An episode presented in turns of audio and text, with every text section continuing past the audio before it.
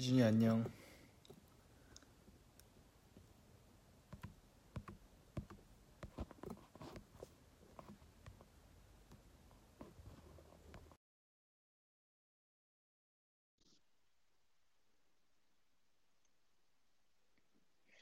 고정이 안 되네.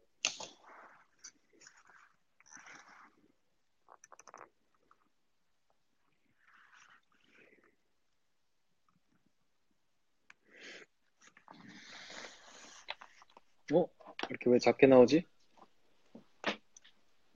저 작게 보이나요? 어, 크게 나와야 되는데. 머리 잘랐구나. 아, 이거 어색하네요. 뭐가 어색해, 임마. 너 핸드폰 옆으로 돌렸어? 아, 예. 아, 해볼까요? 나갔다 다시 들어와봐. 네.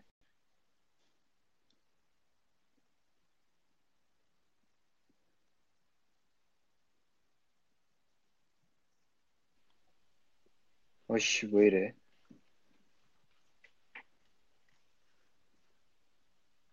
왜 그럴까요?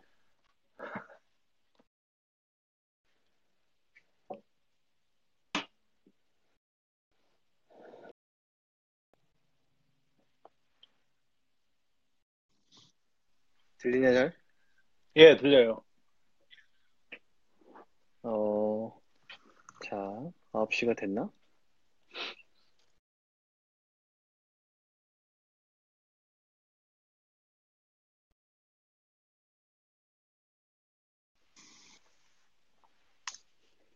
잠깐만, 잠깐만요, 다들.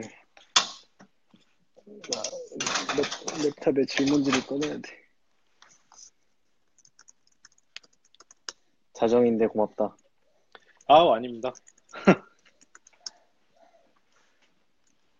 우리 카이 아빠 바빠 저리 가.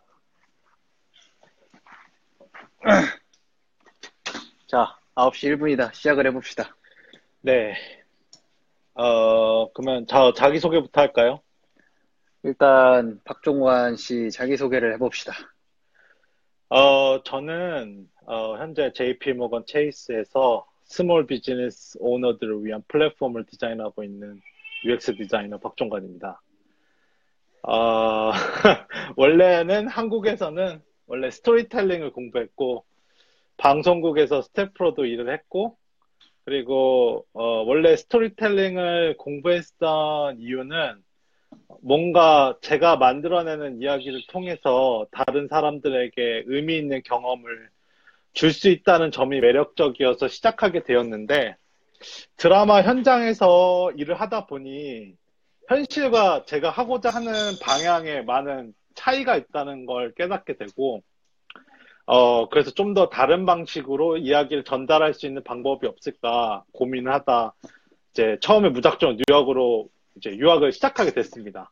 그래서 이제 원래 포트폴리오도 없고 토플 점수도 없었고 뭘 해야 될지도 잘 방향이 없었을 때 이제 일단 원래 하던 전공이 스토리텔링이나 영화를 살려서 어 이제 art school로 이제 저 이제 가려고 했는데 아까 말씀드린 것처럼 토플도 없고 포트폴리오도 없다 보니까 이제 그냥 뉴욕에 있는 어느 포트폴리오 학원을 다니게 됐고 이제 그걸 준비하면서 이제 현재 그 유니런 멘토님을 만나게 돼서 UX 디자인을 공부하게 됐습니다.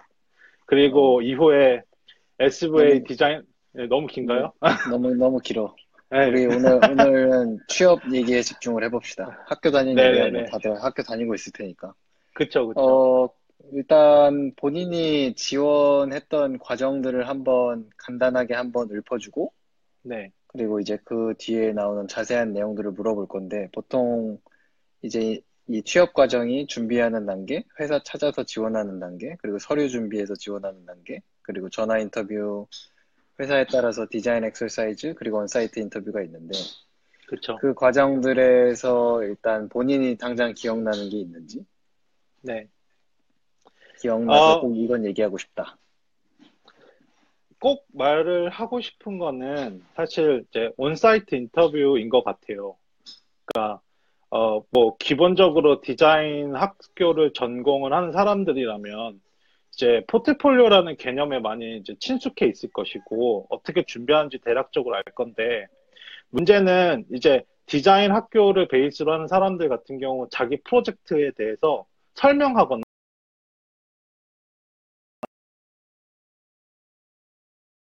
하지 못한 것 같아요. 사실 저도 학부를 졸업하고 특히 전공이 UX가 아니다 보니까 학부를 전공하고서 이제 onsite 인터뷰 가서 이제 whiteboarding 한다거나 아니면은 어떤 디자인 document 그 프레젠테이션에서 질문을 받았을 때 거기에 대답을 하고 상대방을 설득하는 훈련이 너무 안 돼 있었던 게 사실인 것 같아요. 그래서 이제 그런 이제 온사이트 인터뷰가 가장 기억에 많이 남는 것 같습니다.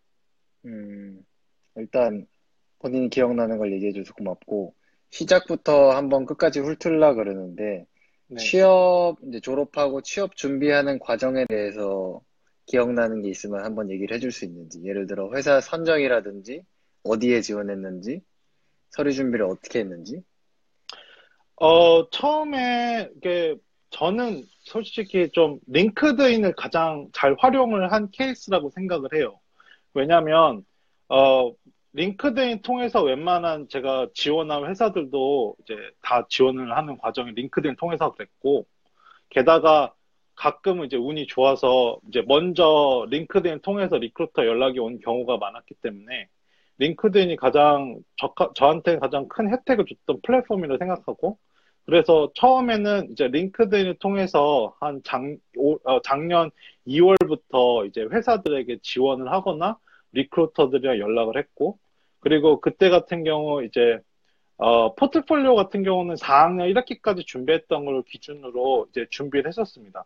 그래서 이제 인터뷰를 통해서 이제 recruiter들이랑 간략하게 뭐, 제가 찾고 있는 포지션이라던가 아니면 제가 찾고 있는 어떤 팀, 그리고 recruiter가 찾고 있는 이상적인 디자이너의 모습, 또 그리고 제가 여태까지 일했던 경력 같은 걸 이제 메일이나 잘 짧은 통화로 대화를 하면서 이제 잘 풀리면 이제 전화 인터뷰까지 가게 됐는데 이제 전화 그렇게 회사를 결정하는 데 있어서는 처음에는 일단 제일 먼저 named부터 생각했던 것 같아요. 왜냐하면 제가 인터내셔널이라서 비자에 대해서 자유롭지 못했기 때문에 비자를 지원해 줄 수 있는 회사 이게 첫 번째 우선순위였던 것 같아요.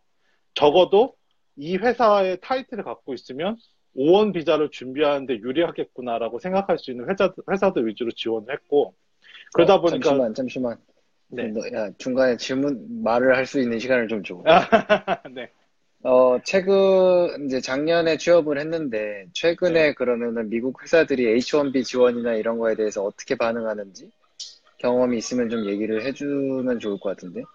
제가 이제 당장 그 비자 이슈 관련해서는 당장 OPT 자체도 5개월 전도 나오지 않아서 이제 받았던 오퍼나 이런 진행된 게 캔슬된 경우도 많아서 일단은 기본적으로 대기업 같은 경우가 돼야 H1 서폰을 받을 수 있을 것 같은데 그것도 이제 구글이나 페이스북처럼 이제 어느 정도 테크나 테크나 실리콘 베이스로 하는 이제 대기업에서 이제 적극적으로 해주는 것 같고 이제 저희 제가 일하는 회사나 이제 몇몇 일반적인 대기업들은 이제 해준다고 말은 하나 그 프로세스를 가 너무 빠, 빨리 진행을 안 시켜주다 보니까 이제 그 일하는 사람 스스로 준비를 해야 하거나 아니면 다른 방법을 찾아야 할 수밖에 없는 현실인 것 같아요. 그래서 저 같은 경우는 H1을 기다리기보다는 어, 5원을 이제 스스로 준비를 할 계획으로 있습니다. 음, 그러면은 일단 일반적으로 이제 종관이한테 과거에 들었던 얘기를 종합을 해보면 에이전시들은 요새 H1B를 잘 안 해주려고 그러고 네. 거기에 H1B에 지금 방금 마- 말한 에이전시의 RGA급들도 포함이 되는 거지. 네, 저 RGA랑도 진행된 게 있었는데 RGA에서도 애초에 어, H1에 대해서는 확답을 해주지 않으려고 하더라고요. 그리고 대체적으로 이제 주변에 이제 에이전시에서 일하는 애들을 봐도 이제 말은 처음에 H1을 도와줄 거라 말은 하지만 어, 나중에는 결국에는 어, 회사의 상황이 여의치 않아서 못 해주겠다 이런 식으로 얘기하는 경우가 가장 많았습니다. 지금 음, 현재 제 신분은 어, F1 비자에서 OPT 그 기간에 있고요. 지금 음. O-1을 준비하고 있습니다. 음, 일단 그러면 뭐 여기 지원하시려는 학생분들이나 나중에 들으실 분들은 그 회사에서 H1B가 지원 케이스가 미리 있는지 없는지 확인을 해보는 게 중요할 것 같고요. 네, 맞습니다. 그리고 생각보다 해준다고 말해놓고 나중에 말 바꾸는 회사들이 많아서 사실 new grad 같은 경우는 대기업을 지원하는 게 안전한 choice긴 해요. 맞아요. 그래서 이제 또 질문은 그러면은 졸업을 하고 준비부터 졸업을 한 시점을 준비의 시작이라고 봤을 때 대략 몇 개월 정도 걸렸는지 준비를 몇 개월을 하고 지원이 시작돼서 오퍼를 최종적으로 받기까지 한 몇 달이 걸렸는지 한번 얘기를 어, 해볼까? 네, 저는 아, 근데 일단 중간에 그 OPT 카드가 5개월 정도 이제 자- 나오지 않아, 발급이 늦어진 문제가 있어서 좀 취업 기간이 길었던 것 같아요. 중간에 이제 Havas Worldwide, World, Wor- Havas Worldwide라는 에이전시에서 어, 이제 프리랜스도 했는데 이제 비자 문제 때문에 중간에 잘, 어, 이제 계속 일을 할 수 없는 상황도 왔었고, 그 다음에 여러 가지 오퍼에, 오퍼에 근접했던 회사들하고도 이제 OPT 문제로 이제 파이널까지 가지 못했던 경우 사실 많았어요. 그래서 어 제가 실질적으로 이제 졸업 이후에 준비를 할 수 있었던 시기는 아마 7월부터였던 것 같고 그리고 현재 JP 모건 체이스에서 일할 때도 7월에 링크드인을 통해서 먼저 연락을 했었습니다.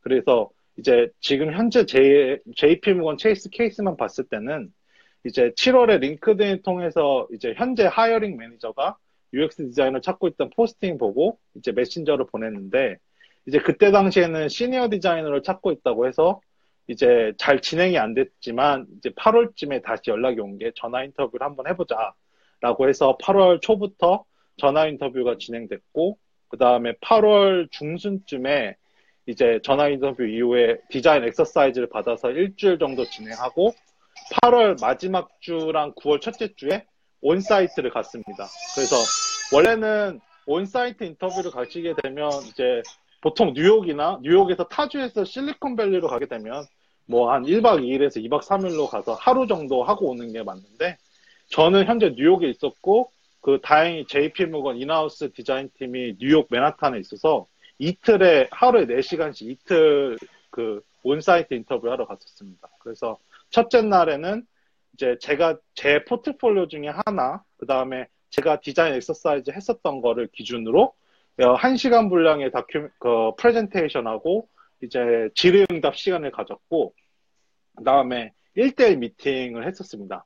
어, 그, 거기 디자이너들이랑 developer들이랑 PM들이랑 했었고, 그 다음에 두 번째 그 onsite 인터뷰 때는, 어, 이제 보통 이제 다른 대기업에서 design exer- 그 디자인 그러니까 onsite 인터뷰 때 주는 뭐 새로운 토픽이나 이런 뭐 새로운 문제점을 가지고 whiteboarding 하기보다는 저는 이제 저를 담당했던 design lead가 어 제 그 제 그 디자인 엑서사이즈에서 만약에 user testing을 했을 때 이런 문제가 발견됐고 이걸 어떻게 개선해낼 것이냐 이 질문에 대한 이제 와이트보딩을 했었습니다.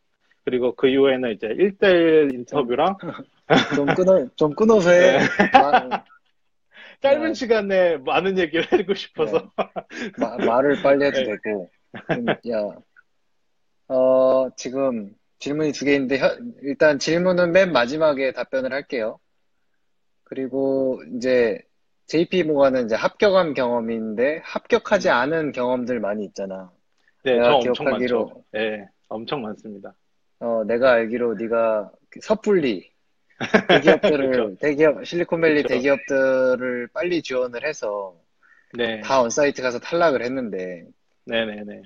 그 경험에 대해서 한번 먼저 얘기를 해주는 게 어떨까? 왜, 그러니까 지금 오퍼 받은 데 말고, 네, offer 받지 못한 데들을 왜 떨어졌는지 한번 본인이 분석을 해봤는지? 네.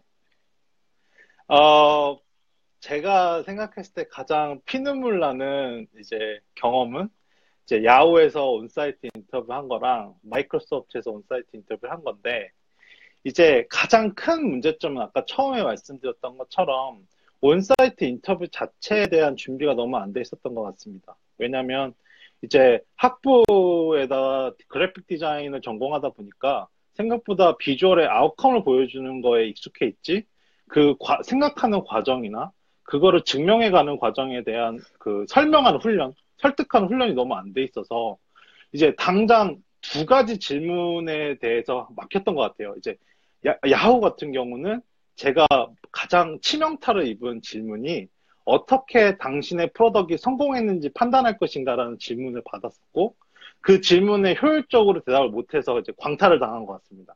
왜냐하면 이제 그때 당시 판단은 그때 당시엔 너무 이제 안일하게 학생 프로젝트라는 관, 점에서 바라보고 아, 뭐 거기까지 너무 깊이 생각하지 못했던 것 같은데 이제 지금 일하는 입장에서 바라봤을 때는 애초에 자기가 제가 무슨 프로덕을 기획을 하거나 디자인을 시작했을 때 이 product을 이제 소위 말하는 MVP를 어떻게 기획을 할고 왜 이게 이 function들의 MVP가 돼야만 하고 어떻게 여기서 가치 있는 데이터를 얻어서 성공의 기준을 잡을 것인가? 이거에 대한 생각을 처음에 기획하는 그 user research나 이런 problem validation 단계부터 생각을 했었어야 되는데 거기에 대한 생각이 너무 충분치 못되고 너무 안일하게 생각했던 것 같던 게 첫 번째 problem이었습니다. 야후 같은 경우. 그러면은 예를 들어 네가 학생으로 다시 돌아간다면은 어떻게 준비하면 좋을 것 같아? 제가 만약에 학생에 돌아간다면 일단은 기본적으로 이제 첫 번째 오류가 뭐냐면 학생 프로젝트 때 UX를 생각할 때 무조건 creative한 아이디어를 내면 이게 좋은 UX를 생각하는 경향이 없잖아 있습니다. 그래서 제가 생각했을 때 학생을 돌아간다면 작은 아이디어라도 어떻게 이거를 실질적으로 구현을 해낸 다음에 실질적으로 그 결과를 볼 수 있는 그 이로레이션 과정을 자주 반복하고 그 과정을 좀 더 정확한 데이터를 얻, 얻을 수 있는 그렇다고 막 tech를 해서 뭐 앱을 구축하는 게 아니라 최대한 근접한 환경과 최대한 근접한 user를 타겟으로 이제 testing해보는 경험을 자주 갖게끔 하는 걸 할, 이제 할 것 같아요. 제가 학생이 된다면. 지금의 이 마음으로. 그래서 의미 있는, 최대한 학생으로서 의미 있는 데이터랑 insight를 얻으려고 할 것 같습니다. product의 완성도나 아름다운 user interface 이런 것보다도. 이제 일 좀 해본 티가 나네. 어, 그래서 일단 그리고 이건 추가적으로 듣고 계신 분들한테 얘기를 하고 싶은 거는 준비 안 됐을 때 대기업을 먼저 지원하는 거는 사실 자폭이고요. 언사이트 인터뷰 5시간을 하는 게 상당히 긴 시간을 자기를 방어를 해야 되기 때문에 충분히 다른 기업에서 연습을 많이 하고 하는 게 좋고 긴장이 풀어질 만큼. 그러니까 저 같은 경우는 우선순위가 높은 회사일수록 인터뷰를 뒤로 냅두고 했어요. 그래서 예를 들어 이제 가고 싶지 않은 회사들 위주로 먼저 인터뷰를 많이 하고 하다 보면 뭐 흥미로운 회사들도 있었고 그렇지만 제일 가고 싶었던 구글 같은 경우는 최종 인터뷰를 할 수 있도록 최대한 스케줄을 delay 시키는 방식을 썼었고요.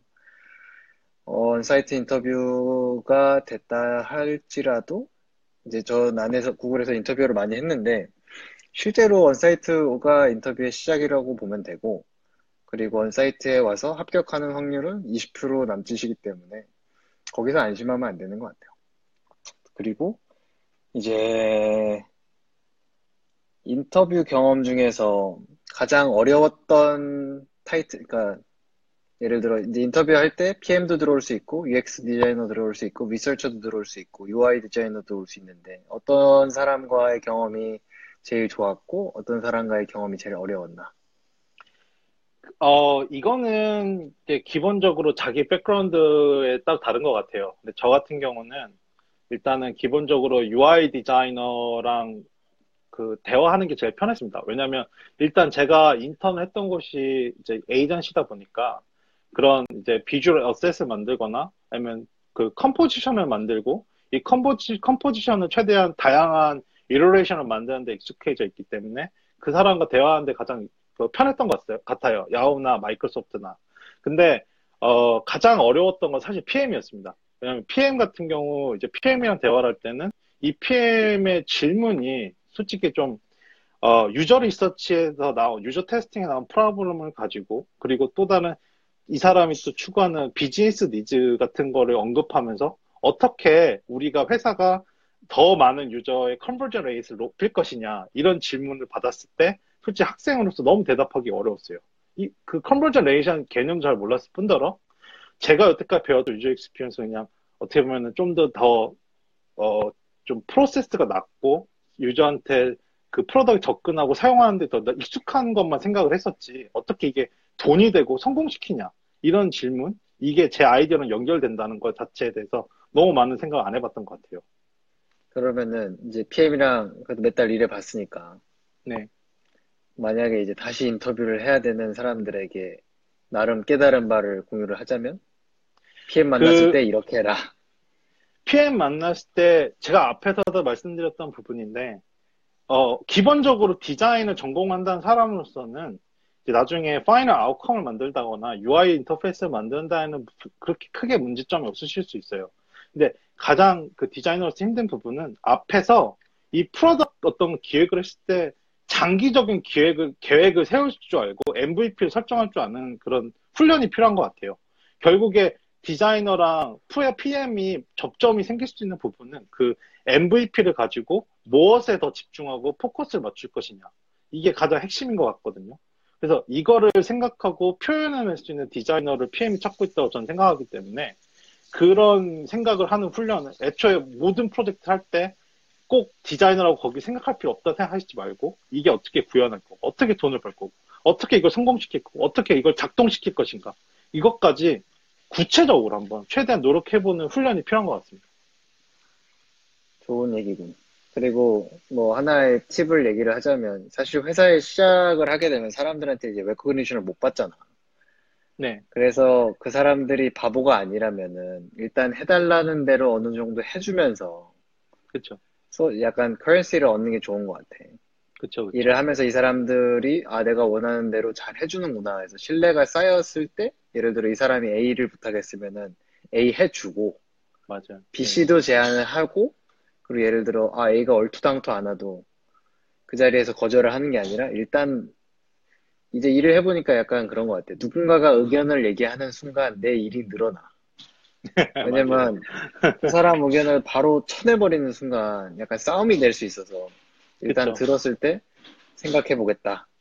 그리고 그쵸. 실제로 생각해보고 그리고 하루나 이틀 뒤에 대답을 해줬을 때 또 똑같은 대답을 했을 때랑 처음 얘기했을 때 아 그럼 말도 안 돼 라고 하는 거랑 완전 다른 것 같거든.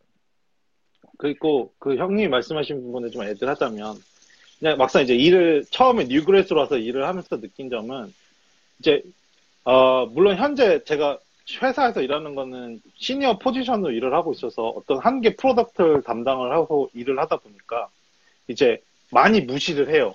가- 겨우 new grad인데 약간 이런 느낌을 developer가 물어보는 경우가 많은데 크게 정말 이게 UX perspective에서 정말 말도 안 되는 정도면 웬만하면 양보하는 게 서로를 위해 나은 거라고 생각을 합니다, 저는. 그러니까 그 product 자체의 가치를 훼손시키거나 정말 user experience core를 건, 이게 망가뜨리는 경우가 아니라면 어느 정도 유도리 있게 그 developer 입장을 고려해주는 훈련도 그러니까 그런 것도 필요한 것 같아요. 막상 일을 하다 보니까. soft, soft skill이 중요하지. 왜냐면 네, 엔지니어가 안 만들어주면 만들 수가 없거든. 그렇죠, 그렇죠. 그래서 엔지니어를 설득하기 위해서 로드맵을 짜는 게 중요하지. 예, 그렇죠, 제가 봤습니다. 좀- 로드맵. 좀, 들, 좀 들어주고, 네, 네, 그리고 아까 네가 방금 말한 대로, 아, 이거 좀 한다고 크게 지장 없을 것 같아. 그럼 좀 네네. 들어주고. 그렇죠, 그렇죠. 그러다가- 그냥 하나 내주고. 그러니까 정말 싸워야 할 때 한 번만 싸워야지. 매번 예, 싸우지 맞아요. 않는 예. 것도 기술인 것 같아. 아, 이건 진짜 맞습니다. 말도 안 돼. 라고 할 때는 그, 네. 그때 싸워야 들어주지. 네, 밑도 끝도 없이 약간 쌈닭처럼 되면 아무도 안 들어줄 것 같고. 그렇죠. 어, 일단 대충 커버를 한 것 같고, 이제 질문을 대답을 해보자. 7분 남았으니까. 네. 네, 네, 네. 일단 맨 처음 들어온 질문이 지금 신분이 뭐냐? 예, 아까 잠깐 말씀드렸었는데, 저는 이제 졸업을 작년 5월에 했었기 때문에 현재 OPT고요. F1 비자로. 그리고 원래 이제 BFA를 받았기 때문에 1년짜리 OPT 중이고, 그리고 계획은 현재 2월에 제가 참여한 프로젝트가 런칭할 계획이라서 2월부터 5원 비자를 준비할 생각입니다. 음, 5원으로 지금은 OPT고 네. 5원을 준비. 어, 체이스도 H1B 안 해준다는 얘기네. H1을 해준다고 얘기를 했는데, 얘네들이 말이 많습니다. 그래서 IT 대기업 아니면 잘 안 해주는 걸로. 예, 그렇습니다. 그리고 영희가 질문한 게 지원 과정, 인터뷰 과정에서 가장 어려웠던 점은 뭔가요? 많이 물어본 것 같은데 이는 또 물어봤네. 예, 자, 짧, 아까, 짧게 대답. 예, onsite가 어렵습니다. onsite가 왜 어렵나? 영어, 영어가 어렵나? 네. 아니면 내용이 어렵나? 아, 영어는 기본적으로 international이 갖고 있는 치명적인 결함인 것 같고요. 웬만한 그 이제 native가 아닌 레벨이 아닌 이상. 그리고 가장 어려운 거는 물론 이제 그 장영 누나는 이제 제가 아는 분이기도 하고 대학원생인 거 알기 때문에 전제로 말씀드리지만 학부생인 경우나 아니면 이런 디자인 프로세스에 익숙하지 않은 사람이 자기의 product에 대해서 이걸 꼭 스타트업처럼 내가 투자를 돈을 투자해서 성공시킨다는 마음으로 해본 적이 없기 때문에 그 가르쳤더니 가- 예, 저는 그렇게 배우려 노력을 하려고 해, 예, 그렇죠. 지금 제가 부족한 점입니다. 그렇지만 이제 그거를 생각하면서 그걸 구현해내는 훈련이 그래서 그러니까 아, 예, 죄송합니다. 그 짧은 시간 동안 그걸 생각해내고 그걸 설득해내가는 과정이 너무 어렵습니다. 온사이트에서 음. 실제로 PM이나 디자이너가 아닌 사람들과 다른 랭귀지 써가면서 설득하는 과정이 제일 어렵습니다. 오케이. 그리고 일부러 금융 쪽을 지원하신 건가요? 아니면은 포지션만 보고 지원하신 건가요? 어, 이거는, 예, 솔직하게, 금융 쪽을 지원해서 갔다기보다는, 이제, 그때 비자 이슈나 이런 여러 여건이, 어, JP모건에서 이제 제안해준 게 가장, 이제, 제일 좋은 조건이었습니다. 그래서, 일단 첫 번째 비자를 해결하고, 그리고 더 나은 연봉과 더 나은 조건에서 일을 하고자, 어, 핀테크로 선택을 했던 거죠. 원래는 핀테크를 고려하진 않았었는데, 근데 막상 핀테크에 와서 핀테크의 중요도나 가치에 대해서 잘 배워 나가고 있는 중입니다. 음, 핀텍을 의도하고 가진 않고 어쩌다가 얻어 걸렸다고 합니다. 그렇습니다. 어, 영, 영, 영의 질문은 내가 짧게 대답을 해줄게. 컨셉추얼한 디자인의 테스팅의 결과를 어떻게 보여줄까요? 학생 작품의 경우. 사실 뉴그렛 인터뷰를 할 때 모든 테스트 셋이 나올 거라고 기대를 안 하고 그만큼 테스트를 돌릴 수 없고 그리고 그런 이제 뭐 예를 들어 유저 리서치를 할 때 사람들을 걸러서 해야 되는데 학생들이 그런 걸 할 수 있다라고 가정을 안 하는데 기본적으로 그런 모델을 만들려고 했냐 안 했냐를 중심적으로 보고 뭐 거기에 결과까지 나오면 금상첨화지만 일단 그런 예를 들어 테스트 셋을 만들어서 어떤 매트릭을 체크를 할 건지 만들어 아 그렇지. 어, 설계를 하고 그리고 이제 그 매트릭에 대해서 어느 게 석세스 매트릭 정도가 될지. 예를 들어 뭐 유- retention이 뭐 한 달에 10%가 나오는 게 성공인지 20%가 나오는지 성공인지. 그럼 이게 왜 성공인지에 대해서 근거를 마련할 다른 비교 대상이 있는지. 이런 정도의 세트만 구성을 해놔도 아 얘가 resource가 있으면 충분히 하겠구나 라고 생각을 하기 때문에 뭐 못 만든다고 무조건 뭐 취업 못한다라고 생각 안 하면 될 것 같고 그리고 소피 파크님이 UX 디자이너가 되고 싶었던 동기와 목적이 뭔가요? UX 디자이너가 되려면 어떤 스킬, 어떤 skill set이 필요하고 좋은 디자이너에겐 어떤 가치가 중요시 되나요? 마지막 질문. 어, 제가 UX 디자이너가 되고 싶었던 동기는 애초에 처음에 저 제 소개를 할 때부터 말씀드렸다시피 저는 원래 글을 쓰던 사람이고 스토리를 통해서 이야기를 통해서 뭔가 사람들에게 좋은 경험을 제공하고 싶어 그런 일을 하고 싶었던 사람이어서 스- 결국에 그러니까 제가 하고자 하는 스토리나 메시지를 전달하는 tool이 필요했었습니다. 그런 데 있어서 디자인이나 특히나 user나 타겟을 생각하면서 특정 그 사람들에게 메시지 전달할 수 있는 UX 디자이너라는 job이 굉장히 매력적이었고 특히나 테- 어, 새로 이렇게 개발되고 있는 테크놀, 테크놀, 테크놀로지나 약간 이런 혁신, 이노베이션 같은 걸 제가 할 수 있는 tool로서 디자인할 수 있다는 그 기회가 너무 매력적이라고 생각해서 이제 UX 디자이너가 됐고요. 그 다음에 스킬셋은 어 이거는 UX 디자이너가 로서 필요한 진짜 중요한 스킬셋은 제 생각에는 상대방을 공감할 수 있고 상대방한테 공감을 이끌어낼 수 있는 능력인 것 같습니다. 오히려 디자인이나 이런 능력보다는 상대방의 문제점을 정확하게 이해하고 공감하고 그 사람한테 공감을 줄 수 있는 해결책 아니면 그에 비슷한 답을 줄 수 있는 아니면 설득할 수 있는 훈련이 필요한 것 같습니다. UX 디자이너로서. 일단 뭐 나도 한마디를 더 하자면 UX 디자이너로 일을 잘하려면 약간 이고 프리가 돼야 돼요. 내가 맞지 않다라고 생각하고 일하는 게 편하거든요. 왜냐하면 너무 많은 스테이크 홀더들이 많기 때문에 내가 맞다라고만 주장해버리면 충돌밖에 안 생기고 보통 사람들이 창의적이 될 수 있는 환경을 만들어서 discussion을 이끌어가는 게 중요하고 그 사람들의 아이디어를 취합해서 최종 결과물의 디자인을 내가 할 뿐이지 다 같이 하고 결과물도 다 같이 낸다라고 마음 먹는 게 제일 좋아요. 그래서 사실 처음에 fine art school에서 왔을 때 UX 하면 좀 힘든 게 creative한 건 내가 다 결정한다라고 생각을 하는데 회사 일은 굉장히 많은 뭐 마케팅 부서, 뭐 비즈니스, 뭐 PM, 뭐 엔지니어 너무 많은 사람들이 엮여 있어서 사실 실제로 일해보면 디자인도 중요하고 아까 말한 test set에 대해서 이해도가 있는 게 중요한데 사실 그보다 더 중요한 건 soft skill인 것 같아요. 사람들이랑 어떻게 맞아요. 잘 지내고 이 관계 설정을 어떻게 해서 어느 시점에서 내가 원하는 걸 이룰 수 있을지 디자인하는 거. 그러니까 회사. 내에서 나와 다른 사람의 관계를 디자인하는 게 굉장히 중요한 것 같아요.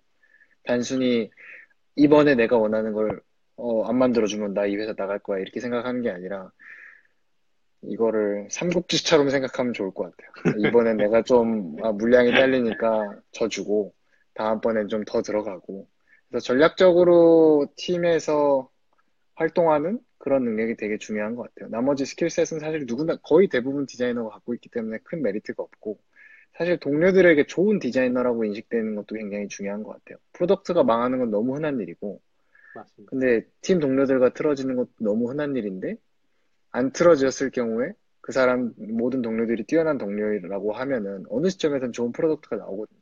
그렇죠. 그럼 그때까지 좋은 관계를 유지하는 게 되게 중요하다라고 생각이 되고 그러면은 오늘은 여기까지 30분 넘었으니까 이제 여기- 서 끝내기로 하고 종관이 네. 밤 늦었는데 참여해줘서 고맙고 아우, 아닙니다. 네. 감사합니다. 아, 아홉 분이 참가를 해주셨는데 다음번에는 학교 이제 종관이가 한 번 더 출연을 할 건데 다음번에는 학교 생활을 하거나 예를 들어 논 UX 사람들이 어떻게 준비를 시작하면 좋을지에 대해서 30분 정도 다음 주에 이야기를 나눌 예정입니다. 오늘 아들이 밖에 나가고 막 장난감 소리 들리고 그래서 어, 내가, 내가 어떻게 할 수가 없었는데 양해 바라고 네, 어, 괜찮습니다. 얼른 빨리 자시고 수고하셨어. 네, 감사합니다. 수고들 하셨습니다. 감사합니다.